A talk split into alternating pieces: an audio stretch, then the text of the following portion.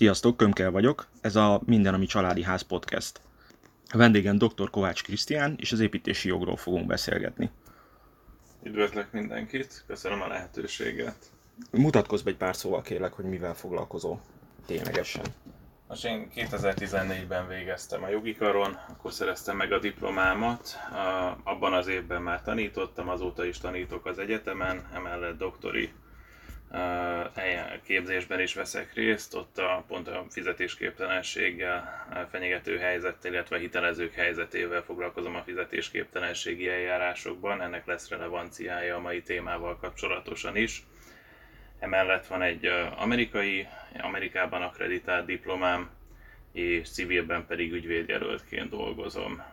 Többnyire építőipari cégeket képviselünk, építési joggal foglalkozunk, nagyon sok peres ügyünk van. Az építési jogok kapcsán akkor zömében cégeket képviseltek, vagy magánembereket? A, többnyire cégeket képviselünk az ügyvédi irodában, az nekem hobbim, hogy egyébként magánszemélyek képviseletét is ellátjuk, őket képviseljük egyébként kisebb számban. Uh-huh. Tehát igazából rálátsz akkor gyakorlatilag mind a két ügyfélkörre, úgymond az építési dolgok kapcsán. Nem túlzás ezt mondani, illetve van egy olyan szegmens is, hogy ugye a, a társasházi kivitelezésekben is benne vagyunk, akár a vállalkozói, akár generál kivitelezői oldalon, tehát nem kizárólag családi házas tapasztalattal rendelkezünk ezzel kapcsolatosan. Ez azt jelenti, hogy a szerződés kötéseknél vagytok ott, mint ügyvédi jelenlét? A szerződés, onnantól kezdve ott vagyunk gyakorlatilag, hogy megvannak a tervek, tehát mi az engedélyezési folyamatban nem veszünk részt, de onnantól kezdve a vállalkozói szerződések és a maguknak a lakásoknak az adásvételénél is jelen vagyunk, illetve a, ugye a jótállási kötelezettségek teljesítése során akár egy-két-három-négy-öt évvel később is benne vagyunk a történetben, hogyha valamilyen minőségi hiba merül fel a későbbiekben. Mit jelent a jótállási kötelezettség a gyakorlatban? Új lakások építésénél itt klasszikus lakást is értjük ez alatt, illetve családi házakat is. Erről szól egy kormányrendelet, kötelező jótállás van, tehát különböző épület szerkezetekre, vagy az épületnek különböző részeire eltérő évű jótállást kell vállalni a kivitelezés végzőnek, ez lehet 3, 5 vagy 10 év, attól függően, hogy miről beszélünk mondjuk tartószerkezeteknél, vízszigetelésnél ez 10 év, beépített eszközöknél legyen az mondjuk szekrény vagy gépészeti rendszereknek egy része ide tartozik, ott 3 év. A jótállás az ugye azt jelenti, hogy ha bejelentünk egy hibát, akkor a vállalkozónak ki kell jönni, a rendeletben szabályozva van, 15 napon belül meg kell vizsgálnia a hibát, és itt úgynevezett megfordult bizonyítási teherről beszélünk, tehát itt a vállalkozónak kell az bizonyítani, hogy amikor ő teljesített, tehát amikor átadta az átadás átvételi eljárással a lakást, akkor ez a hiba még nem volt meg, hanem utóbb keletkezett. És mit tud kezdeni akkor, ha utóbb keletkezett mondjuk egy vízszigetelés hiba? Tehát kinek akkor, mert hogy a vízszigetelést azt effektíve a ügyfél nem teheti tönkre. Tehát mondjuk egy pince, ha beázik, vagy hasonlók itt ugye bizonyítani kell, tehát az a, elég nehéz bizonyítani, hogy valójában utóbb keletkezett. Minden bizonyítási eljárásnak ugye három eredménye lehet valójában itt ez az ügyfélnek a szerencséje, úgy mondom, hogy az építetőnek a szerencséje a jótállás miatt, hogy a bizonyításnak lehet az az eredménye, hogy sikerül ugye igazolni, vagy sikerül cáfolni. De van egy harmadik eredménye is, hogy igazából nem lehet bizonyítani se egyiket, se másikat is. És ez a megfordult bizonyítás, vagy bizonyítási tehernek a megfordulása, ez azt jelenti, hogy kire telepítjük ezt a harmadik lehetőséget. Tehát ugye mondjuk a konkrétan a vízszigetelésnél ott valószínű elég nehéz az bizonyítani, hogy mikor keletkezett a hiba. Tehát nem tudjuk azt bizonyítani, hogy később keletkezett, de az se, hogy eredetileg is megvolt. Ilyenkor ugye padhelyzet van, és mivel jótállásról beszélünk, tehát a vállalkozónak kell bizonyítani, ezért úgy értékeljük, hogy már megvolt a kivitelezéskor, tehát a vállalkozónak kell kiavítani a hibát. A vállalkozó csak abban az egy esetben tud mentesülni, hogyha biztosan tudja azt bizonyítani, hogy a kivitelezés után keletkezett ez a hiba. Mert Tehát mondjuk, mondjuk egy utolagos fa víz Így van, klasszikus eset, ilyesmi. hogy belefúrnak ugye a vízszigetelésbe. De egyébként tömegével látunk olyanokat is, mondjuk utólagos hőszigetelésnél, hogy a lábazati vízszigetelést megfurkálják, és ugye elkezd felázni a fal. Uh-huh. Értem. Ki tud-e bújni a kivitelező valamilyen módon a szerző? Tehát ő azt mondja, hogy úgy vállalja a munkát, hogy jótállási kötelezettséget nem vállal. Van-e ilyen lehetősége? Nem, a kivitelezési jótállásról szóló kormányrendelet ez kifejezetten tiltja, tehát ezt a szót használja, hogy semmi is, bármilyen olyan rendelkezés, ami a fogyasztó hátrányára tér el, az nyilvánvalóan a fogyasztó hátrányára tér el hogyha ugye nem vállal a kivitelező jótállási kötelezettséget, tehát nem, nem tud kibújni. Akkor sem, hogyha, tehát ha nincs benne a szerződésben konkrétan a jótállási kötelezettség beleírva, akkor is gyakorlatilag ez egy, ez egy olyan jogszabály, ami él, tehát vonatkozik így rá. Van, akkor is így van, hogyha nincsen beleírva a szerződésbe. Itt egy érdekes dolog, én ezt még soha nem láttam családi házas mértékű kivitelezésnél de a átadás átvételi eljárásnál ilyenkor a vállalkozónak, ugyanúgy, mint ahogy mondjuk bemegyünk a média márba, ki kellene állítani egy jótállási jegyet. Mondom, én még soha nem láttam ilyet, hogy ez megtörtént volna, de a jogalkotó nem teljesen szemellenző, és ezért kifejezetten szerepel az az eset, hogy mi van akkor, ha nem állítanak ki jótállási jegyet. Ugye ez az esetek szerintem a 100%-a, de mondjuk, hogy csak 99 Ebben az esetben is pontosan ugyanazon jogok illetik meg a fogyasztók, mint ha kiállították volna. Én se láttam még 20 év alatt soha, még kivitelezőként se állítottam ki soha ilyet, tehát ez nekem is újdonság. Mi a különbség a jótállás és a garancia között? Ez ugyanaz. Tehát a, egyébként a garancia az egy jogi műszó, az valójában egy kezességhez hasonló in, jogintézményt jelent. A, tehát ez ugyanaz, a szinonimaként szokták használni, a garancia egyébként jogászoknak nem azt jelenti, mint a köznyelvben. A, amivel viszont érdemes összehasonlítani a jótállást, az a kellékszavatosság. A, mind a kettő tulajdonképpen arra vonatkozik, hogyha hibás a teljesítés, tehát mondjuk valami minőségi hiba van, akkor kiavítást, kicserélést lehet kérni, vagy hogyha ezeket nem lehet elvégezni, vagy nem vállalja a vállalkozó, akkor akár el is lehet állni a szerződéstől, vagy megfelelő ár, árlecsökkentést lehet kérni. Ugyanezek a jogok illetik meg. A különbség az a bizonyítási teher tekintetében van. Mert kellék szavatosságnál mindig annak kell bizonyítani, aki hivatkozik erre a hibára, ez ugye ebben az esetben szinte mindig a megrendelő lesz. Jótállásnál viszont aznak kell bizonyítani, aki a jótállás vállalta, ez pedig a vállalkozó lesz. Még van egy kisegítő lehetőség, hogy a fogyasztó szerződik vállalkozással, akkor az első fél évben viszont a vállalkozásnak kell bizonyítani, hogy nem teljesített hibásan. Tehát ott az első fél évben gyakorlatilag a kellékszavatosság is ugyanúgy működik, mint a jótállás. Ami eh, egy nagyobb különbség a kellékszavatosság és a jótállás között, a bizonyítási terv, azt mondtam, hogy elég jelentős, hogy az igényérvényesítési határidő. Ugye beszéltük a kormányrendeletet, hogy 3-5-10 éves jótállás van, ettől többet amúgy vállalhat a cég. Tehát nincsen ettől elzárva, ettől kevesebbet nem vállalhat, vagy hát nem írhatja le, hogy kevesebbet vállal. A kellékszavatosságnál az a helyzet, hogy ezt jogszabály azt mondja ki, hogy egy év, illetve fogyasztó vállalkozás között kettő év. Ja, azt mondanánk, hogy akkor jobb a jótállás, mert az 3-5-10 év, tehát mindig meghaladja a kellékszavatossági időt. És hogy a fő különbség az abban van, hogy jótállásnál ez a határidő ez fix. Az átadással indul, hogyha kiavítanak valamilyen munkarészt, akkor annál a konkrét munkarésznél ez újraindul, de az összes többinél nem. Tehát, hogyha eltelt mondjuk 11 év az építkezéstől kezdve, és tartószerkezeti hiba jelentkezik, akkor ott már mindig a fogyasztónak kell bizonyítani. Várj egy pillanatot, tehát hogyha mondjuk ötödik évben előjön, tegyük fel, hogy megint ez a vízszigetelési probléma, akkor az ötödik évben, ha kijavítják, akkor az ötödik évtől újraindul neki a tíz éves Így van. vízsziget, aha. Kijavított hibánál újraindul. Tehát ugyanúgy, ahogy én elviszek mondjuk a média márba, ez jó példa szokott lenni, a hajszárítót, amire van egy év jótállásom, ugye 11. hónapban elromlik, kapok egy zsírúj hajszárítót, mert hogy kicserélik nyilvánvalóan. Ugye az elég furcsa lenne, hogy kaptam most egy új hajszárítót, és arra már csak egy hónap a jótállásom, mert cserével érintett. Tehát a cserével érintett dolgoknál újraindul. Mi van akkor, hogyha jótállási hiba esetén kihívod a vállalkozót, tegyük fel, hogy még ki is jön a 15 napon belül, viszont nem hajlandó a hibát kijavítani, tehát meddig kell várnod rá, hogy a hibát kijavítsa? Mondjuk egy vízszigetelésnél ez kardinális dolog lehet, hogy mennyi ideig ázik gyakorlatilag az épület. Igen, ez most egy, egy nehéz kérdés, ugye minden vállalkozó le van terhelve, nincsen konkrét szabály, alapvetően azt szokták mondani, hogy két hónapon belül ki kell javítani, ez már fogyasztóvédelmi törvényben van benne, többnyire itt is fogyasztóvállalkozás jogviszonyról beszélünk. Ha nem tudja kijavítani, vagy nem vállalja, akkor nyilván ezt mással is ki lehet javítatni, ennek a pluszköltségeit pedig lehet érvényesíteni a vállalkozóval szemben. Nem könnyen, de lehet. Tehát Pol- polgári per? Így van, polgári per, fizetési meghagyás, ha még meg lesz a cég, ugye mire végigmegy az eljárás.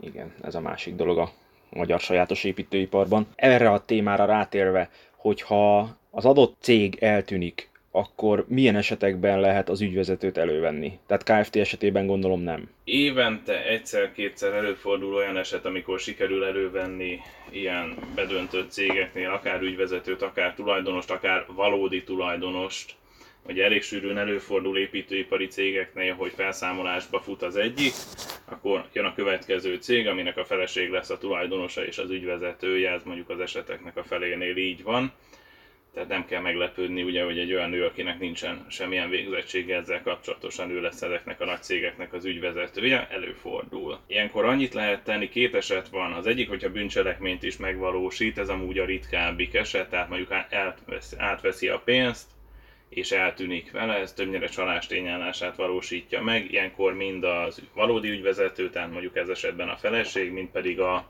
férje ellen lehet menni, aki ugye a tényleges kivitelezést végezte volna. A másik eset az, az egy picivel bonyolultabb, hogyha felszámolásba fut a cég, akkor lehet pert indítani azzal kapcsolatosan, hogy akik a cég működésére valós hatást gyakoroltak, itt be lehet vonni egyébként a, a nem ügyvezető férjet is, azok tehetnek arról, hogy a cég az fizetésképtelen lett, és ezért személyes vagyonukkal is felelnek. Ezzel az a probléma, hogy meg kell várni, hogy végigmenjen a felszámolási eljárás. Magát a pert azt meg lehet korábban indítani, de egy, kell utána egy második pert is indítani, amikor már ténylegesen a pénzt kellene velük kifizettetni. Hát egy átlagos felszámolási eljárás az 3-4 év. 3-4 év után ugye indítjuk az eljárást az árnyék tulajdonossal szembe, vagy az ügyvezetővel szemben, teljesen mindegy, az mondjuk lemegy jó esetben egy év alatt. Ott vagyunk, hogy eltelt 3-4-5 év onnantól kezdve, hogy bekövetkezett, hát addigra már minden vagyontárgy másnak a nevén lesz. Ráadásul ugye belefetszöltünk egy csomó pénzt, ez a nem mindegy, pénzt és időt. Tehát ö, ilyen esetben mondhatni azt, hogy egy, egy katásvállalkozóval, vagy egy BT-vel jobb szerződni, ilyen szempontból meg könnyebb behajtani a Ha van a nevükön vagyontárgy, akkor nyilvánvalóan jobb velük, mert a, mind az egyéni vállalkozó, mind pedig a BT-nek a beltagja, ő korlátlanul felel. Ezért az egyéni vállalkozásnak, illetve a BT-nek a tartozásaiért. BT-nél akkor, hogyha a BT-nek a vagyona nem elég rá, Ugye az nem szükségszerű, hogy egy BT csóró legyen, mert mondjuk a Lidl és az Aldi is betéti társaság formában működik, azért az elég valószínűtlen, hogy ő ne tudna felelni, de a magyar valóság az tényleg az, hogy a legtöbb betéti társaság csóró, tehát a, nagyjából a beltag ellen tudunk menni. Most nyilvánvaló, hogyha én BT-t alapítanék, vagy bejönne egy ügyfél hozzám, aki BT-t akar alapítani, megtennénk a megfelelő óvintézkedéseket, hogyha ne Isten bedőlne ez a BT, akkor lehetőleg ne olyan sok vagyontárgya legyen, amivel ő felelni fog. Tehát magyarul cégjogi alapítási szempontból ezek már ki vannak védve, hogy bedőlés esetén gyakorlatilag a cégnek ne annyira fájjon, a, illetve az ügyvezetőnek ne annyira fájjon a dolog. Igen, ugye egyetlen probléma szokott itt lenni ügyvezető szempontból ugye az eltiltás, hogyha maradnak ki nem fizetett tartozások, de ugye itt is el kell tenni a felszámolásnak, tehát ennek a 3-4-5 évnek de mindenkinek van felesége, testvére, anyósa, tehát igazából házon belül meg fogják tudni oldani, hogy más legyen az ügyvezető. Várható-e szerinted, ez most csak így privát véleményként kérdezem, hogy ez a 3-4-5 éves felszámolási eljárás valamilyen módon csökkenjen? Készül állítólag, úgy gondolom, hogy állítólag, mert, mert semmilyen szövegtervezet egyelőre nem publikus, az új csődés felszámolási törvény, én magunk között szóval kétlem, hogy az érdemi áttörést hozna ebbe a tekintetben, tehát most is az van benne, hogy két év alatt be kellene fejezni ezeket a felszámolási eljárásokat, nem szokott összejönni. Sőt, 60 nap alatt el kellene bírálni a felszámolási kérelmet, de itt Budapesten van, hogy egy évbe is beletelik, amíg, amíg ténylegesen dönt erről a bíróság, hogy fizetésképtelene a cég. Tehát egyszerűen annyira leterheltek a bíróságok, és nem tudom, mondhatom ezt, mindegy, majd kivágjuk legfeljebb, hogy azt szoktuk mondani, amikor tanítjuk akár a csődfelszámolási törvényt is, hogy meglehetősen adósbarát. Tehát lehetőleg az adóst védi, maga a törvény is egy kicsit kedvez neki, de a bírói gyakorlat meg végképp, Itt a bírói gyakorlat, az főleg a legfelsőbb bíróság, most már kúria a neve joggyakorlatán alapul, és az a tapasztalat, hogy ha az adós meg lehet menteni a felszámolástól, akkor a kúria az megtesz mindent. Itt odáig elment a kúria, például a tartozást azt írásban kellene vitatni az adósnak, hogy ne számolják föl az úgynevezett A pontos felszámolásnál. És két párhuzamos eset volt, így nagyjából egy fél év különbséggel. Kettő között az volt a különbség, sima e-mailben mentek a felszólítások és a vitatások. Az első esetben a felszólítás ment e-mailben, erre, bocsánat, nem, az első esetben a vitatás ment e-mailben, tehát az adós vitatta azt, hogy ő tartozna e-mailben. Még egyszer mondom, sima, egyszerű elektronikus aláírás nélküli e-mailben. Erre a végén a kúria kimondta, hogy hát egyértelmű, hogy az e-mail az itt írásbelinek minősül. Egyébként a mostani joggyakorlat szerint a sima e-mail az nem minősül írásbelinek, de ott azt mondta a kúria, hogy ez írásbelinek minősül, mert dokumentáltan megkapta a hitelező, ezért tudta, hogy vitatja az adós ezt a tartozást. Ennek szakmán belül sokan örültünk, mert az e-mailnek van egy ilyen nagyon furcsa vitatott helyzete így a joggyakorlatban. Ugye mindenki e-mailezik, mindenki e-mailt küld, és elég furcsa ezt megmagyarázni az ügyfélnek, hogy annak ellenére, hogy ez le van írva, dokumentált az, hogy ki küldte, mikor küldte, ezt a jelenlegi joggyakorlat nem tekinti írásbelinek. És akkor kérdezik, hogy akkor mi? Hát nem tudjuk de minden esetre nem írásbeli. Na ezért volt jó ez a döntés, mert kimondta, hogy a vitatás, mivel e-mailben ment, és ez írásbelinek minősül joghatályos, ezért nem számolták fel a céget. Igen ám, csak fél évvel később jött egy olyan eset, amikor viszont a felszólítás ment sima e-mailben, ugyanúgy a felszólításnál is az írásbeliség a követelmény, ott viszont azt mondta ki a kúria, ugyanaz a tanács ráadásul, tehát ugyanaz a három bíró, hogy mivel a felszólítás e-mailben ment, ez nem minősül írásbelinek. Tehát ugye attól függően, hogy meg lehet-e vele menteni az adóst, írásbeli vagy nem. Innentől kezdve, hát azt szoktam mondani, hogy mint ami a chipseken van, hogy ugye nyomukban földi magyarót tartalmazhat, a kúriának a joggyakorlatát is a rossz nyelvek úgy illetik, hogy nyomokban csőttörvényt tartalmazhat, mert ezt az, úgy nem nagyon lehet kiolvasni ezt a döntést a csőttörvényből. Mit tud tenni a, ebben az esetben gyakorlatilag a, a kárt szenvedő fél? Tehát ajánlott levelet értivevénnyel? Szokásos postán sorban állás? Ö, igen, igen, ilyen retro módszerek vannak a jogban, tehát érdemes ilyen De térti, tehát tértívevény az kell, vagy elég, ha feladja... Ö, alapvetően mi szoktuk javasolni a tértívevényt, mert a, mikor a kézbesítés vitatják, legtöbbször az szokott lenni a hiba, hogy nem tudni, hogy pontosan kivette át. Ugye most már az ajánlott küldeménynél is alá kell írni a papír, csak ott nem írják alá, hogy pontosan kivette át a TLT vevénynél a feladó vevényre viszont rákerül nyomtatott betűkkel is, illetve aláírással, sőt azt is meg kellene jelölni, hogy milyen jogcímen vették át. Tehát a érdemes TLT vevényel küldeni, hogy a gyakorlati igényérvényesítés annak mekkora esélye van, hát azt szerintem az előzőekben megvitattuk, főleg úgy, hogy vannak olyan cégek Magyarországon, amúgy jogszerűtlen nyilván, amit csinálnak, akiknél ingyen lehet KFT-ket alapítani, hogyha vállaljuk, hogy oda visszük egy évre a könyvelést, meg székhelyszolgáltatást is nyújtanak. És ők, ők átvesznek mindent? Ők mindent átvesznek, beszkennelik, igazából csak az a lényege, hogy baromi egyszerű céget alapítani, most már 3 millió forint őstőkét se kell befizetni, mert arra nem ír elő a törvény határidő, tehát azt mondanánk, hogy ha valaki alapít egy KNFT-t, legalább abban biztosak lehetünk, hogy volt 3 millió forintja, nem lehetünk biztosak, mert nincsen arra határidő, hogy meddig kell ezt befizetni. A sétálgatnak a Podvanicki utcán, van, ott vannak ilyen úgynevezett cégtemetők, vagy cég, székhelyszolgáltató cégek, két, két-három ilyen baromi nagy táblán vannak kirakva a cégérek, akár 20-30-40-50 cég is be lehet jegyezve egyetlen egy lakásba. Most nyilvánvaló ezek a cégek nem ott vannak. Kérdés, hogy vannak-e egyáltalán valahol, vagy csak ugye ilyen néven fölveszik a munkákat, aláírják a szerződéseket, valójában pedig ugye nem ők végzik a kivitelezést. Ez abból lehet probléma, mert ugye, hogyha egyből valakivel szerződök, akkor az igényeket is csak vele szemben tudom érvényesíteni, a vállalkozókkal szemben nem Másik oldalról ő nyilván nem tud arra hivatkozni, hogy de ő ezt nem csinálta, mert a vállalkozóval végeztette, ez nem rám tartozik. Tehát mi mindig azzal a céggel szemben tudunk igényt érvényesíteni, akivel aláírt szerződésünk van. Mit tehet egy magánember, akinek mondjuk nincs cég, tehát optenes hozzáférése, vagy bármi egyéb, tehát hogy nézzen utána egy cégnek szerződéskötés előtt, vagy hát egyáltalán ajánlatadás kor, hogy, hogy mennyire releváns a cég. Vannak erre módszerek, és a legtöbb az ingyenes egyébként. Ugye tudni kell a cégnek a nevét, meg a cégnek az adószámát. Mondjuk ezt a kettőt ennyiből már bőven el lehet indulni.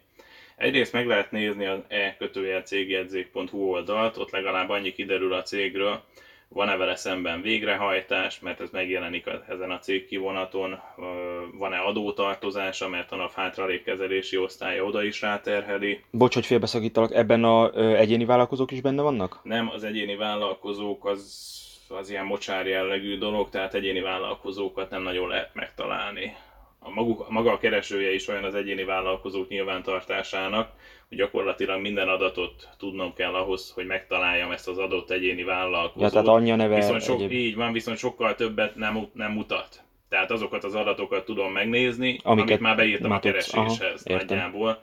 Tehát az egyéni vállalkozóknál csak gyakorlatilag abba kimerül, hogy meg tudom nézni, hogy valóban létezik ez az egyéni vállalkozás. Mármint, hogy aktív, aktíve. Hogy aktíve, így van. Mondjuk azt meg tudnám nézni a NAVÁFA alany lekérdezőbe is. Kivéve, hogyha katás alanyi adómentes, mert akkor az a áfa alany nyilvántartásban nem lesz benne, tehát mondjuk ennyi a plusz hozzáadott értéke, gyakorlatilag semmi.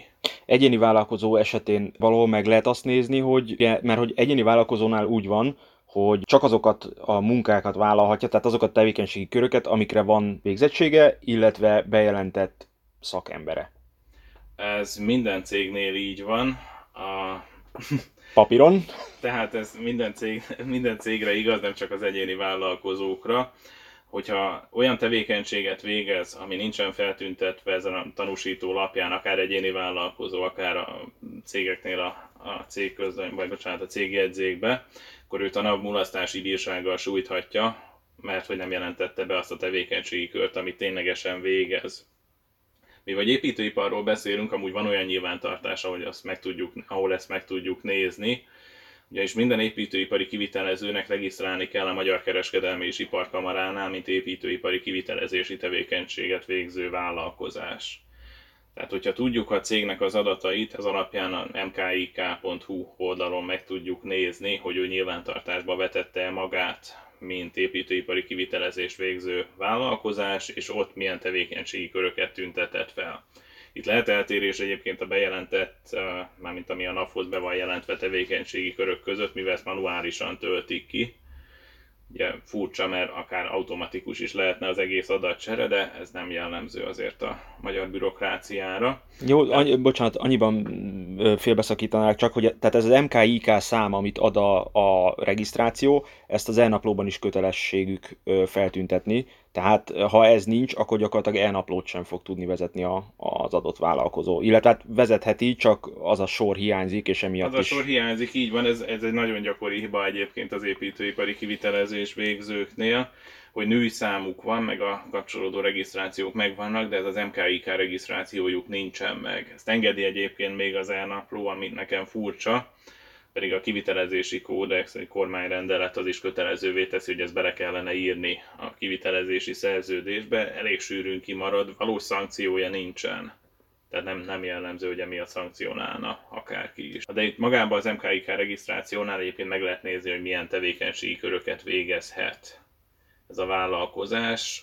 Zárójelesen jegyzem meg, hogy nincsen annak jelentősége, hogy ez az adott vállalkozás végezheti ez a tevékenységet, vagy nem Ugye elég mondjuk Broker Marcsira és társaira gondolni, ők se voltak feljogosítva pénzügyi közvetítésre, de ez az általuk végzett tevékenységeket annyiban nem érinti, hogy az ügyfél azt továbbra is követelheti, hogy ők teljesítsék ezt a szerződést. Őket ezért meg fogják bírságolni, mert megsértettek egy közigazgatási szabályt, hogy nem jelentettek be egy tevékenységet, amit ténylegesen végeznek, de ez az ügyfél és a vállalkozó viszonylatára egyébként nem hat ki. Tehát, hogyha a vállalkozóval végezteti mondjuk a villanyszerelés, de neki nincs benne a tevékenységi körébe villanyszerelés, akkor ez itt szabályos, vagy pedig fel kell vennie a tevékenységi körbe a villanyszerelést, és úgy alkalmazhat a vállalkozót? Fel kellene vennie, mert magát a tevékenységet azért ő szolgáltatja. Gyakorlatilag túl sok jelentősége azért nincsen, mert ez körülbelül egy 10 perces procedúra felvenni új tevékenységi köröket ezt a könyvelő jelenti be a T201T jelű nyomtatványon, ez egy ANK-s nyomtatvány, amit ügyfélkapunk keresztül küldenek be. és ez másnap frissül a cégjegyzékbe, viszont azonnal végezhetik a tevékenységet, ahogy ezt bejelentik. Tehát ez, ez inkább elvi probléma. Értem. Térjünk rá egy kicsit a szerződés dologra. Miben tud egy, nagyon sokszor elhangzik kérdésként, hogy szerződéskötés esetén kell-e ügyvéd kivitelezésnél?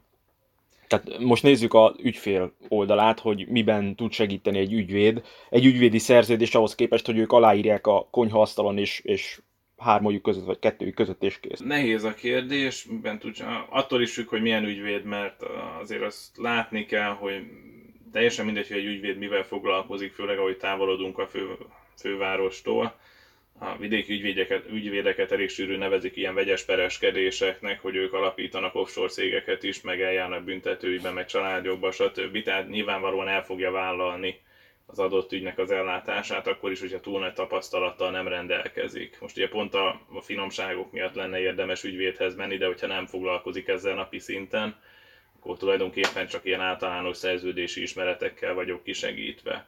De a nagyobbik probléma, és ez most ilyen sajátosság, ugye emlékszünk arra, hogy még kb. 10 éve azért becsöngettek az emberhez, hogy nem szeretne elkerítést vagy kiskaput csináltatni, vagy felújítani, tök mindegy a kőművesek. Most jelenleg az a helyzet, hogy egyértelműen a kivitelezők diktálnak. És az a tapasztalat, hogy igazán jó szerződéseket egyáltalán nem lehet lenyomni a torkukon, már olyan értelemben, ami védi a, a megrendelőt. Tehát ködbéres szerződés családi házas kivitelezéseknél mostanában én azt látom egyáltalán nem írnak Igen, alá. Két éve én is azt látom, hogy ha valaki megpróbálja kikötni a ködbéreket, akkor azonnal föláll az asztaltól és elmegy, mert van más.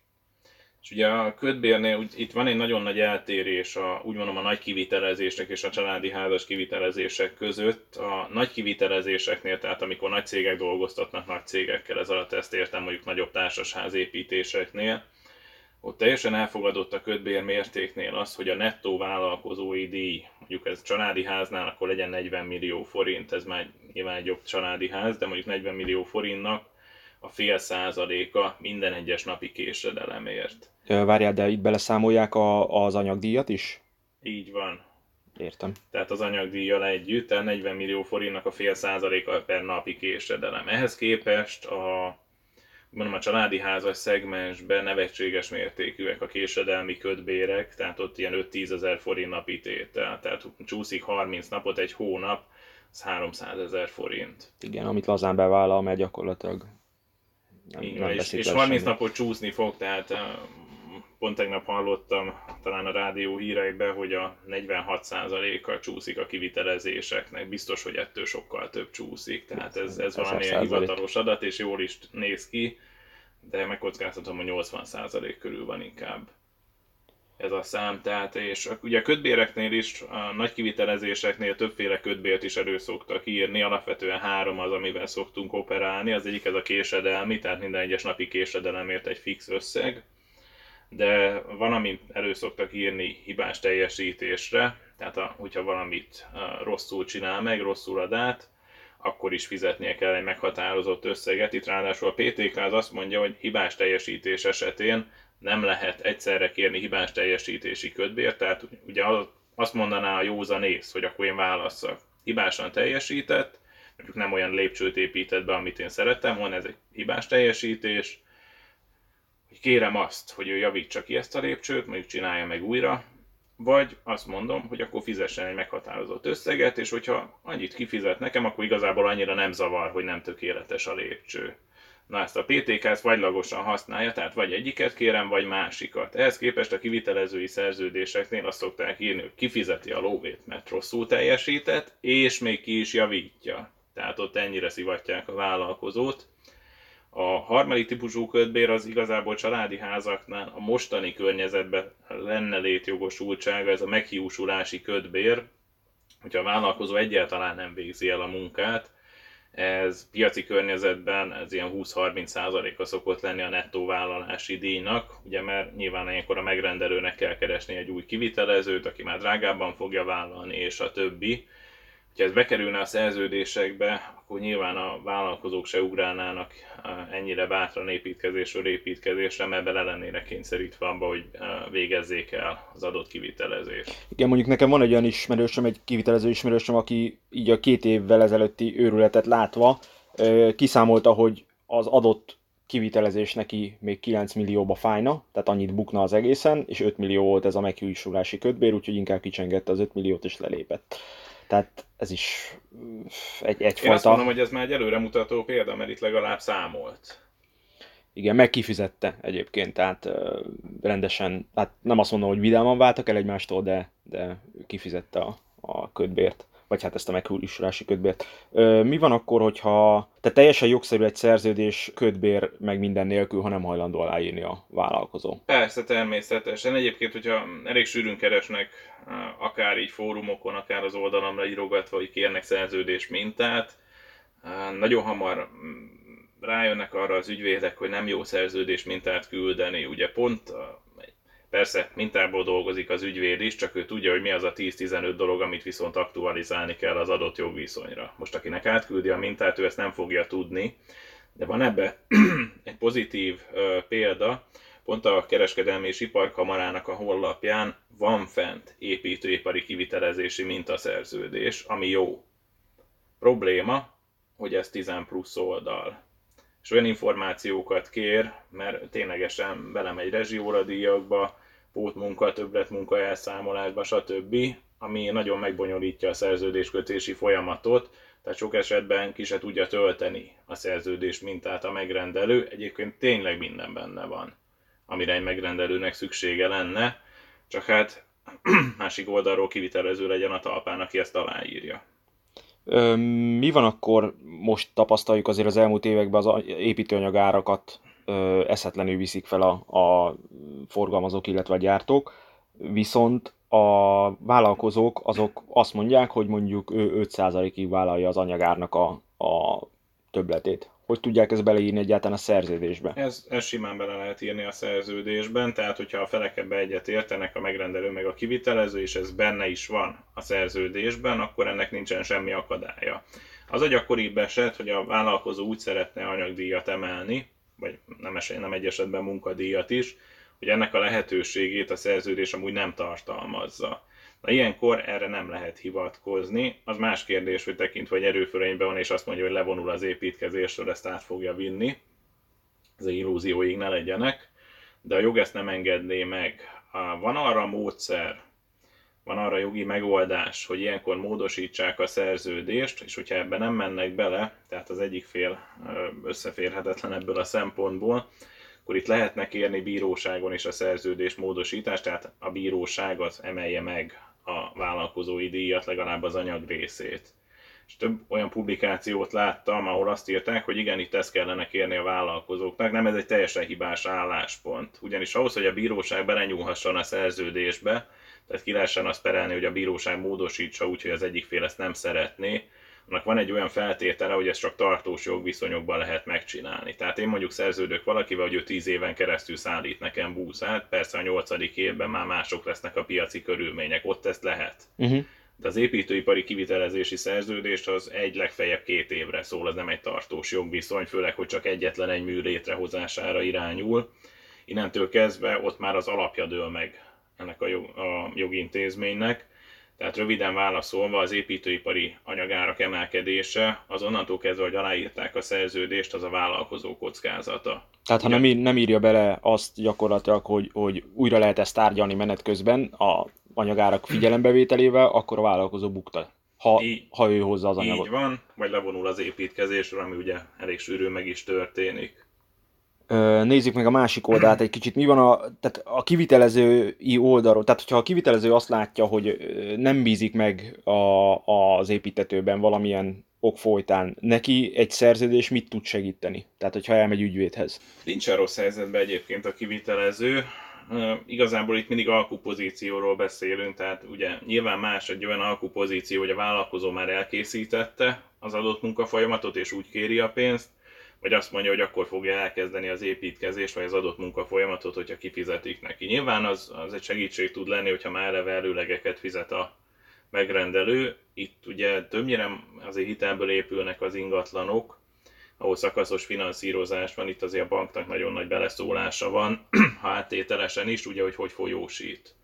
Létezne arra megoldás, hogy a vállalkozó biztosan megkapja a pénzt, viszont biztosan csak akkor kapja meg, hogyha teljesíti is a szerződésben vállaltakat. Ezt úgy nevezik, hogy uh, bocsánat, fedezetkezelő. Fedezetkezelő az, azt csinálja, ezt nagy építkezéseknél használják is, hogy megrendelőnek be kell utalni a pénzt, akkor a fedezetkezelő kiállít egy igazolást, hogy rendelkezésre áll a munkának a fedezete, és nem akkor fog folyósítani a fedezetkezelő a vállalkozónak, amikor ezt a megrendelő kéri, hanem akkor, mikor a műszaki ellenőr leigazolja a teljesítést. Tehát a megrendelő innentől kezdve nem tudja akadályozni a kifizetéseket, hogyha szerződésszerűen megtörténik a teljesítés. Ez lenne jó mind a két félnek, tehát a megrendelőnek is, meg a vállalkozónak is.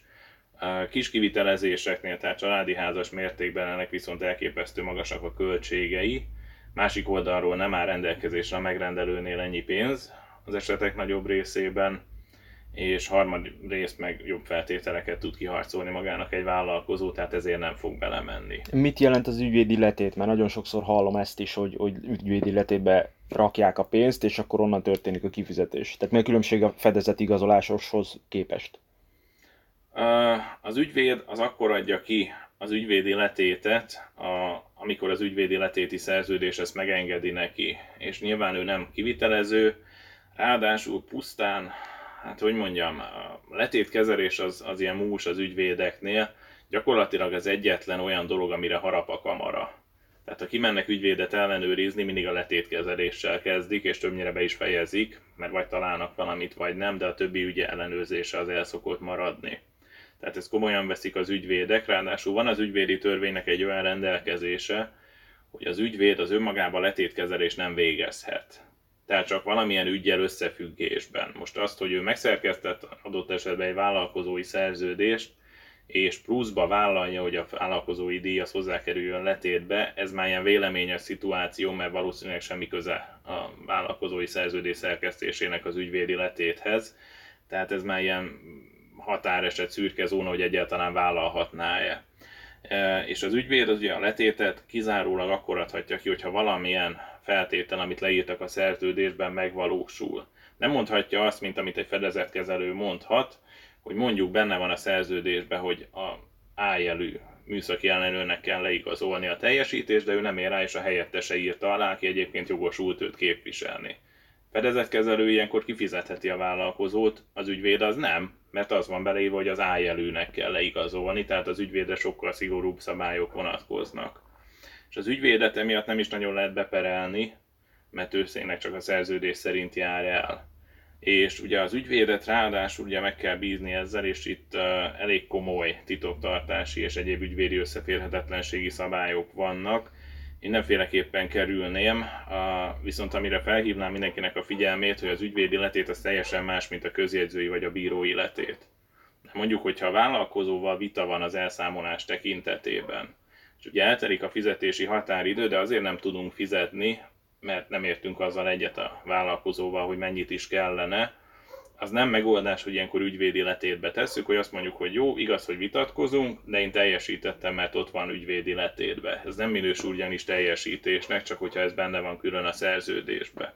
Ha viszont a közjegyzőhöz teszem le ugyanígy, csak közjegyzői letétbe, akkor az teljesítésnek minősül. Ennek van egy olyan uh, következménye, hogy ilyenkor nem lehet kamatot számolni. Mert az úgy olyan, mintha én kifizettem volna a vállalkozónak abban a pillanatban, amikor a közjegyzőhöz letettem. De a közjegyzői díjak meg elég magasak, tehát ilyen szempontból családi ház szinten egyáltalán érdemes ilyesmivel operálni? valószínűleg nem érdemes ilyennel operálni, de amikor majd ott leszünk, hogy elnaplós problémák, akkor gyakorlatban ez ki fog derülni szerintem a, a hallgatóknak is, hogy igazából nem lehet vállalkozót nem kifizetni jelenleg. Különben nem lesz használatbevétel mit tudsz javasolni egyáltalán akkor, hogy szerződéskötésnél, tehát hogy történjen az egész szerződéskötés, itt kitérve arra, hogy előleg, stb. stb., mert eszetlen, tehát a ügyfelek is eszetlen ö, dolgokat produkálnak, tehát 40-50%-ot kifizetnek szerződéskötéskor előlegre, semmire, és utána meg pislognak, hogy a vállalkozó nem jön, nem dolgozik, lelépett, stb. stb. Igen, itt a megoldást az leginkább a szakaszos, finanszír, szakaszos finanszírozásban szoktuk látni, hogy a ténylegesen elvégzett munka viszont sűrű elszámolással, tehát ez akár lehet egy havi elszámolás is, hogy a vállalkozónak ne álljon benne túl sok pénze. Itt is megvan mondjuk az a veszély, tudom, én mindig károgok valamin, hogy amikor ugye elhaladunk... Is mindig mondják elhalad az építkezés, ugye a generál kivitelezőknek az esetek gyakorlatilag 80%-ában, de lehet, hogy ez magasabb, ugye kőműves brigádja van. Még esetleg ácsok is vannak, de az biztos, hogy gépész vagy villanyszerelő nincsen a brigádba, kivéve, hogyha ugye sok családi házat építenek, mert azt nyilván nem tudnák igazdálkodni, hogy egy havonta két hetes munkáért fenntartson egy teljes brigádot ugye, hogy a kőműves munkák elhaladnak, onnantól kezdve bejönnek az alvállalkozói teljesítések a generál kivitelezőhöz, amin neki még van pénze, de messze nem annyi, mint mondjuk egy földmunkán vagy egy falazáson. Innentől kezdve nem lesz ő annyira érdekelt a szerződésszerű teljesítésbe, nem akkora érvágás neki, hogyha felmondják a szerződést. Tehát itt a szakaszos elszámolás is vissza tud ütni, de még, mégis azt mondom, hogy ez a legjobb megoldás. Tehát én most, mivel hogy az év végén lejár ez a 5%-os, illetve 5 milliós áfa történet, ezért ezt nem is venném elő a, a dologba. Egy mert... dolgot ezzel kapcsolatban azért kiemelnék, ha megengeded, hogy ugye évvégén valóban lejár ez az 5%-os áfa, és nagyon sok építkezés át fog csúszni a következő évbe. Nagyon fontos lenne a megrendelőknél, hogy ugye minél kevesebb áfát fizessenek. Sajnos szerencsére van a NAV-nak egy állásfoglalása ezekkel az 5%-os kivitelezésekkel kapcsolatosan. A NAV állásfoglalás szerint az már termékértékesítésnek minősül, és így alkalmazható rá az 5%-os áfa, hogyha legalább szerkezetkészre építi a vállalkozó a házat. Tehát amikor december, decemberben ott vannak, még azt sem mondanám, hogy 31-én, mert akkor talán már egy kicsit késő, a decemberben ott vannak, és látszik, hogy nem fogja tudni a vállalkozó átadni a magát az épületet, akkor érdemes egy szerződés módosítást csinálni úgy, hogy arra módosítsák a szerződést, hogy az aktuális készültségi állapotot kellett elérni a vállalkozónak és akkor így évvége előtt még kiállítani egy utolsó számlát, mert akkor az eddig elkészült dolgokra, az eddig elkészült kivitelezésre viszont alkalmazható az 5%-os áfa. De ennek feltétele, hogy szerkezetkész állapotig eljusson. Hogy legalább szerkezetkésznek kell lenni, szerkezetkész állapot fölött bármi lehet. Jó, a másik oldalról viszont én tudok, tehát az 5 millió áfa visszaigénylés meg úgy működik, hogy ö, idén le kell szerződni a bankkal, illetve tehát fel kell tölteni a naplóba a tényleges dokumentációt, illetve a bankhoz be kell nyújtani az igényt.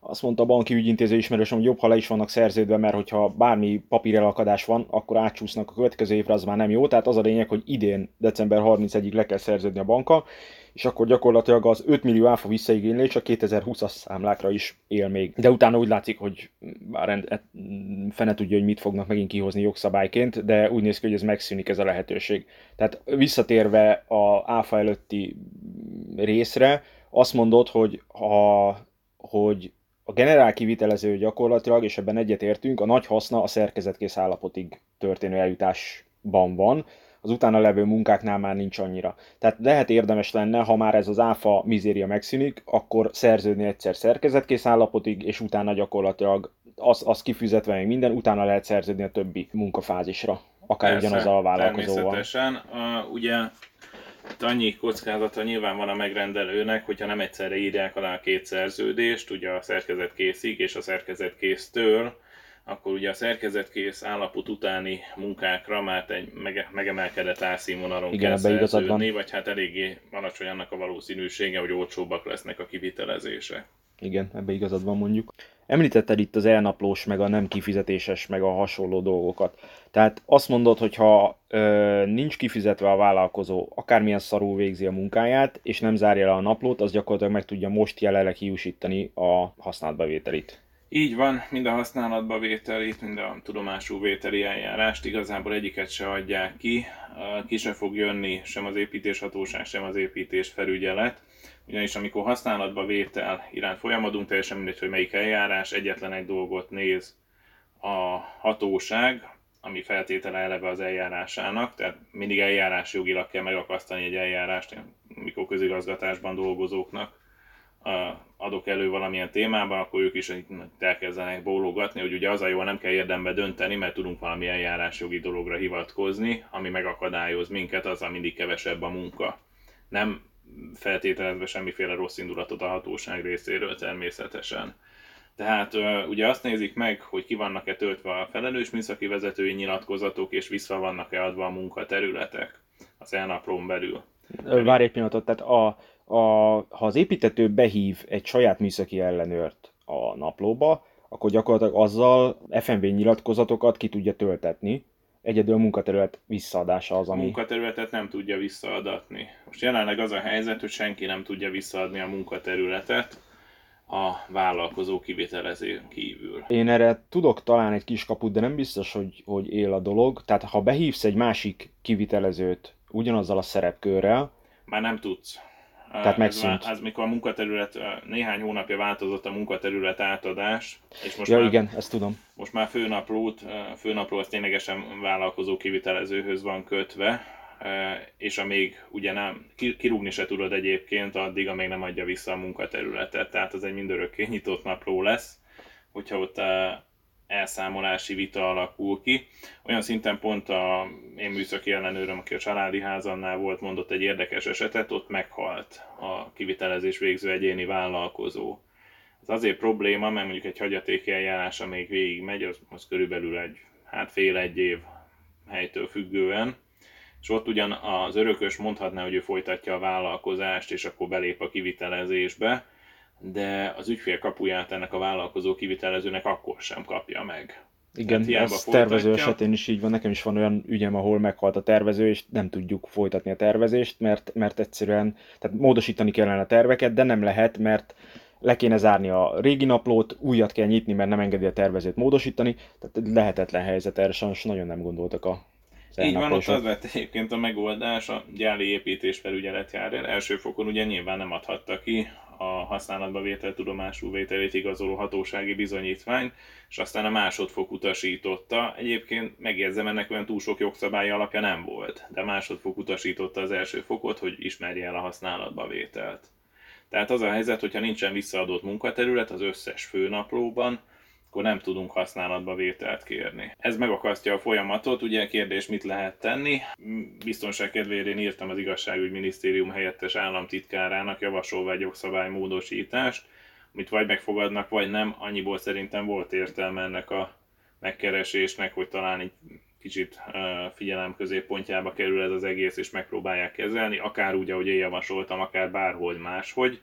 Itt az lenne a lényeg, hogy ne legyen ilyen padhelyzet a másik megoldás, hogy nyitni egy kompletten új naplót, és ebben a kompletten új naplóban egy gyűjtőnaplóba feltölteni műszaki ellenőr vagy, és felelős műszaki vezető által, hogy miért lett megnyitva ez az új napló, és uh, ugye benaplózni a még hátralévő munkafolyamatokat, ha vannak, és erre az új főnaplóra, illetve naplóra megkérni a használatba vételt.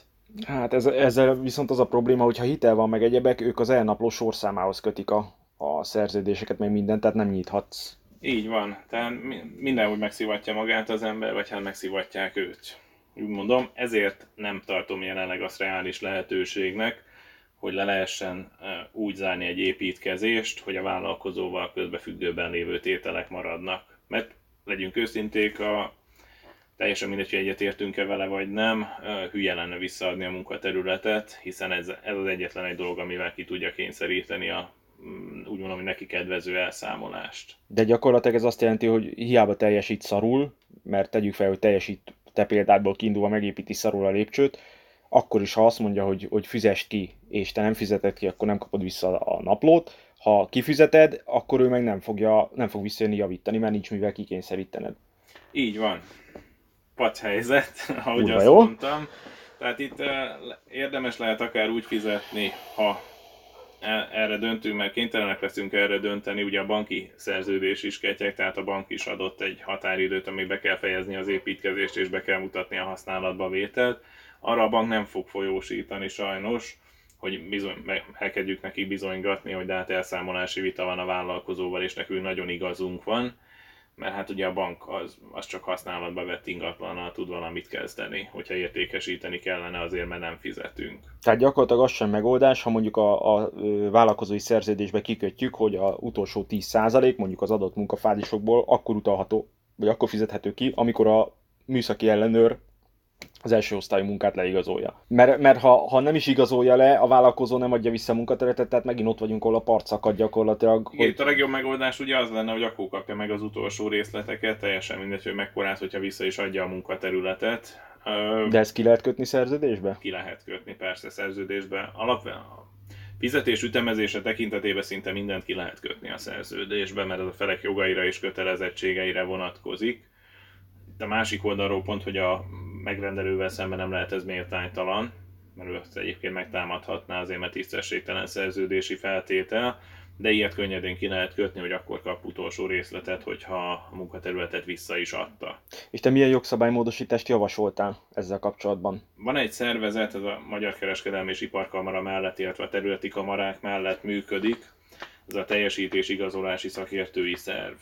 Ez kifejezetten ilyen építőipari lánctartozások megakadályozása és építőipari elszámolási viták miatt hozták létre. Egyetlen egy funkciója van, kimegy a helyszínre és kiállít egy teljesítés igazolás. Most egyszerűsítettem, de nem sokat, tehát tényleg ennyit tud a, a szerv, kimegy, megnézi, hogy valóban teljesítettek-e. Minőségi vizsgálatot az csak szemrevételezéssel csinál, tehát nincs olyan, hogy elkezdi ott a beton Schmidt kalapáccsal vagy Poldi kalapáccsal vizsgálni, ez nem az ő feladatuk.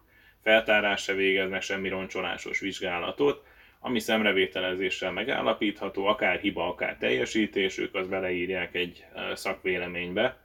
Ennek a nagy előnye, hogy az igazságügyi szakértői szakvéleménynek minősül, tehát perbe lehet rá hivatkozni, ez nem olyan, mintha én megbíznék bárkit, hogy írjon alá nekem egy szakvéleményt. Ez biztosítja az is, hogy három igazságügyi szakértő jön ki a helyszínre szemlevételezni, és tartanak mindig helyszíni szemlét. Ennek és ez felté- országosan elérhető? Ez országosan elérhető bármikor, ráadásul 30 napon belül onnantól, hogy beadtuk és befizettük ennek a díját, ami amúgy nem magas, egy díj az 1 százaléka a úgy mondom, hogy a jogvitával érintett összegnek, de maximum 450 ezer forint, tehát nagyon nagy kivitelezésnek kell lenni, hogy ez ne érje meg. Sőt, igazából egy szint fölött már pláne megéri, mert így is úgy is elérjük a 450 ezret tehát egy százalékot kell befizetni. Ennek annyi a feltétele, hogy magyarországi kivitelezés legyen, tehát Magyarország területén legyen, és legyen írásbeli szerződés. Az írásbeli szerződés az itt családi házas építkezésnél az azért nem kellene, hogy problémát jelentsen, ugye mert az elnaplóba is eleve fel kell tölteni egyet. De az elnaplós feltöltéseknél én pont azt szoktam javasolni tervezőként, hogy ne írjanak bele összeget, hanem írják bele azt, hogy a leadott költségvetés alapján, mert hogy az összeg állandóan változik, plusz munka, többletmunka, stb. stb. Tehát állandóan módosítgatni kellene a szerződést. Ilyen esetben is, ilyen esetben mit fognak akkor? Igen, az elnaplónak van egy ilyen furcsaság, hogy az most már teljesen megtűr gyakorlat lett. Az elején még nem így volt, tehát ott, ott oda csapott a hatóság, de most már gyakorlatilag az összes kivitelezésnél nagy kivitelezéseket is értek ide Uh, ugye csak darabszámra nézik meg, hogy megvan-e a feltöltés, és nagyon sűrűn előfordul, hogy a kivitelezési szerződéseknek csak a legelső oldalát töltik fel. Ugye ki van pipálva, van ott egy PDF, igazából nincsen kapacitása valószínűleg a hatóságnak arra, hogy megvizsgálja egyenként, hogy fel lett töltve, de akár lehetne is. Minden esetre ez egy jogellenes gyakorlat, mert a teljes szerződés fel kellene tölteni, csak hát szemet fúj jelenleg e fölött a hatóság. És igaz ugyan, hogy nem töltik fel a teljes kivitelezési szerződést, de aláírni viszont aláírják az, az a tapasztalat, hogy azért most már nincs olyan, hogy szóban állapodnak meg családi hmm. házépítésről. Tehát egy-egy példány rendelkezésre áll, plusz az eljáráshoz be lehet csatolni a felek közötti e-mailezést, meg az elnapló kivonatot is, ugye öntudatos megrendelők azért szoktak írogatni az elnaplóba. Mi ezt mindig elmondjuk, hogy azt ne felejtsék el, hogyha írnak is az elnaplóba, az elnaplóból nem lehet törölni. És még egyszer elmondjuk, hogy az elnaplóból nem lehet törölni, az egyik ügyfelünknek annyira ez nem ment át, és, és írt egy elég hosszú elnapló eseti bejegyzést, ami úgy kezdődött, hogy Tamás, te engem ne kóstolgassál, ez, ez nem mutatott jó később a bíróságon, nem erősítette az ő helyzetét. Igen, nekem is volt ilyen ügyem, és nekem ugye elég jó a viszonyom az építésfelügyelettel, ezért nekem szólni szoktak, hogy csak akkor rakjunk bejegyzést a naplóba, ha már túl vagyunk azon az egyeztetése, hogy így kéne, úgy kéne, amúgy kéne, mert minden egyes bejegyzésre, ami, ami hibára vonatkozik, ők kötelesek azonnal kimenni és reagálni. Tehát magára rántja az ember a szaros bedönt, azzal, mert az építésfelügyelet is félig meddig olyan, mint a NAV, hogy ha kimennek, akkor már találnak máshol hibát. Tehát jobb nem, nem piszkálni így ezt van, a dolgot. Így van, azt szoktuk javasolni, meg elég sűrűn vannak, hogy megrendelők, főleg fiatal megrendelőkre uh, igaz ez, ha már úgyis kimennek, ugye ott a telefonjuk fényképezgetnek, és töltik fel a telefonokkal a készített képeket. Uh, este nagyon szoktuk javasolni, mert, mert lehet, hogy később jól jöhet, de valószínűbb, hogy nem jön jól. Tehát amikor fényképezik a munkásokat, nyilvánvaló, hogy egyikkel sincsen védőfelszerelés, de ráadásul félmeztelenül hordják a betont, ugye mindenféle biztonsági intézkedés nélkül, azt, azt nem szokta szeretni senki. Másik oldalról viszont vannak olyan munkarészek, amiket érdemes feltölteni, tehát mondjuk gipszkartonozás tipikus tetőtérbe, ugye tűzgátló gipszkarton kellene, esetek nagyobb részében nem tűzgátló kerül fel, de ha mi egy olyan kivitelezés vagyunk, ahol kivételesen valóban tűzgátlót raknak fel, akkor szoktuk javasolni, hogy azért pár képet lőjön már arról, és ne kerüljön fel a naplóba, hogy ott a rózsaszín karton virít. Igen, tehát azt hozzátenném a, a nem ismerőknek, hogy nem sok különbség van a nem tűzgátló és a tűzgátló között, mert például a tűzgátlóból létezik olyan, ami szintén fehér papírozású, viszont az élére rózsaszínnel van ráírva maga a tűzgátló felirat, tehát csak ennyi a különbség a normál karton között, és ha nem, nem készít fotót, akkor nem látszik, hogy az tűzgátló vagy nem tűzgátló. De egyébként igen, Krisztiánnak igaza van, tűzgátló az elmeteg rózsaszín lenne, felületileg is. Igen, kicsit el is kanyarodtunk, tehát mit tudunk uh, még itt tenni? Hát a elnaplót azért óvatosan kell használni, mindenkinek azt mondom. Ugye a bankoknak vannak ezzel kapcsolatosan elvárásai. Talán pont a te a csoportodban láttam a múltkor, hogy szívózott a bank azon, hogy a, keveselte a tervezői művezetért bejegyzéseket. Ugye ilyet nem írhat elő a bank, tehát a tervező az akkor megy ki tervezői művezetni, mikor szeretne, legfeljebb a kamarai ajánlásokat kell tartani, de ez alapvetően nem banki kompetencia szerencsére. Tehát térjünk vissza akkor egy kicsit a kellékszavatosságra. Igen, ugye a kellékszavatosság és a jótállás között megbeszéltük, hogy alapvetően bizonyítási különbségek vannak illetve a jótállásnál a határidő az fix, tehát a, az átadástól számított fix határideig érvényesíthetjük. Ahogy azt is megbeszéltük, ugye, hogy a fogyasztó vállalkozás között a kellékszavatosság az kettő év, ugye épületek esetén ez több, de alapvetően még mindig nem túl sok. Mi van akkor, hogyha mondjuk 15 év múlva derül ki egy tartószerkezeti hiba, vagy bármilyen más hiba, amit ugye nem tudtunk korábban észlelni, mert mondjuk eltakart munkarészeket érintett. Ennyiben viszont jobb a kellékszavatosság azt mondjuk, hogy amíg nem voltunk olyan helyzetben, hogy érvényesítsük ezeket az igényeket, praktikusan ugye ez azt jelenti, hogy nem tudtuk, mert eltakart munkarész, addig ez a kellékszavatosság igény, ezt úgy nevezzük jogilag, hogy nyugszik. Tehát, hogyha azért nem tudunk érvényesíteni egy igényt, mert nem tudunk róla, hiszen eltakart munkarészt érint, de elterik közben az a határidő, amíg ezt megtehetnénk, Ugye hát így duplán szívjuk meg, mert van egy hibás munkarészünk, viszont már nem tudnánk igényt érvényesíteni, és pont ez hidalja át ez az nyugvás, tehát, hogyha felfedezzük a hibát, ami rejtett részeket érintett, akkor még további, hogyha egy év több, több volt a kellékszavatosság, akkor további három hónapig, bocsánat, hogyha kevesebb, hogyha több volt, akkor pedig további egy évig még beperelhetjük a vállalkozót, vagy hát nyilván először nem perlünk, hanem megkérjük, hogy javítsa ki, vagy legalábbis nézze meg.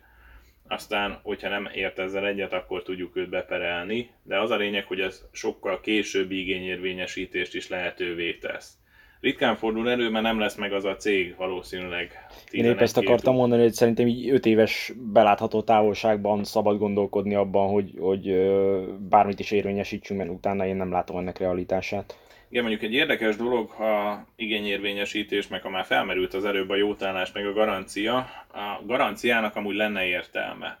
A garancia az egyébként annyiban hasonlít a kezességre, ugye, hogy ha ki tartozik, nekünk nem fizet, akkor helyette más fog ez nagyon leegyszerűsítve ugye a kezesség.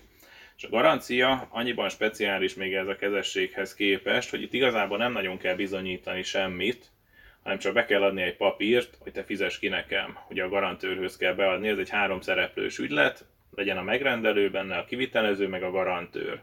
A garantőr az, aki adja ezt a garancia nyilatkozatot, hogyha ő megkapja ezt a papírt, akkor fizetni fog a megrendelőnek aztán majd ő elrendezi a kivitelezővel, hogy jogos volt-e a fizetés vagy nem, de alapvetően nem tagadhatja meg a kifizetést. És nagyobb projekteknél, hogy biztosítsák azt, ugye, hogy hibátlan volt a teljesítés, meg később visszajön a vállalkozó, két dolgot szoktak csinálni. Az egyik módszer az az, hogy visszatartanak ugye a vállalkozási díjból egy 5-10 százalékot, és azt mondják, hogy ezt két év múlva odaadjuk, hogyha két évig nem merül fel semmilyen hiba a teljesítéssel kapcsolatosan. Ha igen, akkor ide jöhetsz kijavítani, vagy ha nem jössz ide kijavítani, akkor ott van a visszatartás, és abból majd kifizetjük a vállalkozót, aki ezt megcsinálja. Ha letelik a két év, akkor pedig ezt visszaadjuk neked, ha nem merült fel semmi hiba, vagy kijavítottad az összeset. Ez azért nem annyira jó eset, mert ugye a két év alatt eldobhatja a céget, kiveheti belőle a pénzt, és akkor nem nagyon tudunk igényt érvényesíteni megint csak. De van egy olyan intézmény, ez a garancia, amivel a építőiparban azért ki lehet váltani ezeket a visszatartásokat. Az összeghatár az ugyanaz szokott lenni, mint a visszatartásnál lenne, tehát mondjuk a vállalási árnak az 5%-a. És az azért jó, mert ezt csak be kell adni ugye a garantőrhöz, ami többnyire egy bank vagy biztosító szokott lenni, ő kifizeti nekünk, aztán majd a vállalkozó eldönti, hogy jogos volt-e vagy nem. Beperelhet minket is, mint megrendelőt, hogyha mi úgy hívtuk le, hogy ez egyébként nem volt jogos, és meg is fogja nyerni. Csak az a lényeg, hogy itt, amikor ugye gyorsan kellene beavatkozni, akkor nem kell még bizonygatni, hogy de, de hibás ez az egész, úgyhogy közben mondjuk szétázott fönn a gipszkarton a vállalkozó hibájából. És ez a garantőri ö, dolog, erre kell egy előzetes szerződés ö, az adott bankkal vagy valamivel? Igen, erről úgy a vállalkozó szerződik a bankkal, vagy biztosítóval, most már biztosítók is beszálltak ebbe a buliba, tehát nem ismeretlen, a nagyobb fiókba bemegyünk akár bankhoz, akár biztosítóhoz tudnak ebbe segíteni. Főleg azért, mert ugye van vállalkozói kapcsolattartó, aki többnyire a vállalkozásoknak a mhm. kötelező felelősségbiztosításait intézi, és ő ezt tudni fogja. Itt a vállalkozó fog leszerződni garantőre, és erről adnak egy igazolást a megrendelőnek, és azon lesz egy nyilatkozat, mint ahogy hogy kell lehívni ezt a garanciát. Ez nagy cégeknél működhet, a kis cégek vagy egyéni vállalkozók egyrészt nem fogják érteni, hogy mi most mit akarunk, egyébként se szokták, és egyébként meg jobb feltételekkel tudnának máshol kivitelezést végezni, de azt mondom, hogy lehet az a családi ház, vagy inkább ilyen villa mértékű, ahol azért elgondolkozhat azon a kivitelező, hogy bevállalja ezt, mert egyébként nagy pénz van benne. És mi az, amit egy, ez a, mondjuk azt, hogy hagyományos, bár ez szerintem nagyon sokoknál ki fogja verni a biztosítékot, ez a hagyományos 50-60 milliós családi háznál, amit, amit szerinted most a jelenlegi építőipari helyzetben javasolt egyáltalán szerződéskötésre, kifizetésre, garanciára, jótállásra, stb. Én azt mondanám, hogy nulladik lépésként legyünk nagyon körültekintőek, hogy kivel szerződünk. Most nem mondok várost szándékosan, mert egyből tudnák az ott lakók, meg nyilván a kivitelező főleg, hogy róla van szó. Az adott kivitelező azt csinálja, hogy mindig létrehoz egy új KFT-t, azzal ilyen sorházakat épít, és több ütembre osztotta föl azt a földterületet, amit megvett, és azt csinálja, hogy amikor egy adott ütemmel végez, egyből végel számolja a céget. Most jelenleg a négy igen, a negyedik ütemnél tart, a harmadik ütemet már átadta, be is költöztek. Ugye mit látok? Oda megyek, látom, hogy már egy csomó sorházat megépített a vállalkozó, és rákérdezek, hogy akkor ezt, ezt csinálta. Nem, azt a céget már végel számoltuk. Ezért miért? Mi ebbe a kockázat? Ugye senkivel szemben nem tudok majd igényt érvényesíteni, akármilyen hiba jön elő, mert ugyan ott van a vállalkozó, hát csinálja a következő ütemet, de fölteszi a kezét, hogy szóri, az egy másik cég volt, nekem ahhoz már semmi közöm. Tehát ilyen vállalkozókkal mondom, hogy mérsékelten érdemes kezdeni, vagy akkor eleve a számoljuk rá, hogy bármilyen hiba jön be a későbbiekben nem fogjuk tudni még annyira se érvényesíteni, mint egyébként tehetnénk. Az, hogy a szerződésekben mit lehet beleírni, azt meg megint mondom, egyéni vérmérséklet függvénye, a legjobb választás egyébként az nem is a szerződésnél dől el, hanem hogy helyi, akivel szerződünk. Ugye, hogyha 60-80-100 kilométerről jön a vállalkozó, akkor megcsinálott egy munkát, vagy nem csinálja meg, lesznek vele problémák, de ki tudja, hogy mikor jár arra. Ha viszont heti szinten találkozunk vele, meg a potenciális ügyfeleikkel, akkor ez ilyen mondom, hogy jogon túli eszköz szokott lenni. A másik jogon túli eszköz nem szoktam javasolni ezt a baseball ütős térkalástörés dolgot az is igaz, hogy ennél a térkalástöréses dolognál az kimutatták amerikai kutatók, hogy több pénze nem lesz az embernek attól, hogy eltörik a térkalácsa, tehát valószínű, hogy kontraproduktív is tud lenni, hogyha makacs az ember. Igen, csak erre én meg azt a példát szoktam felhozni, hogy az ilyen vállalkozók Magyarországon rendszerint két méter magas kőkerítés mögött laknak, és nem véletlenül. Meg nem mer megállni az utcán az autójával még 5 percesen, mert véletlen kromofák kerül a motorháztetőre, de hát ez is magyar sajátosság. igen, igen. Én azt mondom egyébként, hogy, hogy lesz itt nagy koppanás sajnos. Ugye most beszélhetünk most, ez a klasszikus hurkástarkójú, akikről beszéltünk szerintem, nagy fekete autókkal, ez azért most inkább a 40-es, 50-es, már 60-asban hajló korosztályra jellemző, meg a 20-asnak az alja. Azért most felnőtt egy generáció, azt lehet azt mondani ezeken a 2012 óta tartó szárnyalásba. Nekik lesz egyébként a legfurcsább, mikor visszaesik az időszak, ők ugye abba ö, szocializálódtak bele így kezdő vállalkozóként, hogy igazából nem lehet olyan szarul csinálni, hogy az ember ne legyen teli munkával. Igen. És mindig hívják annak ellenére, hogy csúszik, nincsen pénze, tehát tőke hiányos, nem tud előfinanszírozni Nyilván ezeknek a száma meg fog csappanni, tehát a következő úgymond korrekcióval azért eh, bízom benne, hogy tisztulni fog a piac. Mikor, mikorra várod ezt a... Ezt már mindenki várja, azt mondom. Ugye De a 2000... mikor a prognosztizálod, akkor inkább úgy kérdezem. 2008-as eh, válságnak mostanában beszélgetek elég sok közgazdász jellegű emberrel, azért mondom, hogy jellegű, mert na, azért sok mindenkit hívnak közgazdásznak azt mondták, hogy a 2008-as válságnak az volt a legnagyobb problémája, hogy elmaradt. Tehát ugye megmentették az összes bankot, rengeteg pénzt kaptak a cégek, igazából nem tudott kihullani ez a rossz portfólió. Ugye a GDP arányos hiteleknek az aránya az már magasabb, mint a 2008-as válság előtt, ugye nagy részt a csokos őrület miatt, de nem kell messzire menni, Németországban a Bosch az már létszámstoppot vezetett be, tehát nem vesznek föl új embert, mert arra számítanak, és ezt igazolta is egyébként a Volkswagen csoportnak is a, a negyedéves jelentése, és a Boschnak is, zárójelesen jegyzem meg, aki ugye főként autóipari beszállító, hogy egyre kevesebb új autót tudnak eladni, már pedig Európában, mi ugye német országba szállítunk be főként második körös beszállítóként, ugye meghatározó az autóipar szerepe, magyarként ezt nem kell mondani, hogy azért itt is gyakorlatilag a autógyárak viszik el a gyártás nagyobbik részét. Ha az autógyártás nem fog menni, annak oka van, nincsen fizetőképes kereslet, a gazdaság lassú, ha a gazdaság lassú, akkor egy idő után ugye kijönnek az egyenlőtlenségek, és lehet ez egy válság erőszere. Mm. Nem biztos, hogy normális az egyébként, hogy 30 négyzetméteres panelok 30 millió fölött mennek el. Igen, ebben egyetértünk. Mondjuk nagyon messze vagyunk még mindig a nyugati ingatlanáraktól, de nem is feltétlen kell felzárkózni benne. Én is két-három évet mondok körülbelül, hogy megint zökkenünk egy jó nagyot. Aztán az a kérdés, hogy, hogy mennyire fog tisztulni az építőipar. Igen, ugye építőiparban egyébként duplán szívjuk, mert vannak nagy állami kivitelezések, sajnos nem kórházak, de nem akarok politizálni tehát ugye ott ők a közegyapot árán éreztem meg, hogy amikor kezdtünk építkezni 3500-ról, igazából mikor megvettük, akkor 5500-as négyzetméter áron vettük meg. Ugye van a közegyapotnak egy olyan sajátossága, hogy nem túl jó ég, ezt a te videódban is láthattuk. Innentől kezdve közületeknél gyakorlatilag csak közegyapotot lehet használni, ami szépen felhajtotta az egyébként is magas ugye keresletet erre az építőanyagokra, de ezt minden mással kapcsolatban el lehet mondani. Tehát ezek az állami építkezések is kifulladnak, és az lesz a probléma, hogy ez a mm, úgy gondolom, hogy sok fölösleges munkaerő, mert valószínűleg nem kell ennyi kőműves át, stb. egy válság álló szintre. Ez mind rá fog szabadulni az építőiparra, ami vagy az árakban jelent majd mélyrepülést, vagy pedig komoly cégbedőlések lesznek. Hát igen, meg talán lehet normálisabb szerződéseket kötni a, akiknek lesz még egyáltalán pénze építkezni, mert én is azt látom, hogy akik 40 millióból akarnak építkezni, az a vége 55-60 millió, tehát elképesztő módon elszálltak az árak. Köszönöm szépen a beszélgetést. Vannak még további mm, hallgatói kérdések, azokat majd a következő adás alkalmával átbeszéljük. Köszönöm szépen, volt. kitartást, előbb-utóbb mindenki felépítkezik. Ez volt a Minden, ami Családi Ház podcast első adása.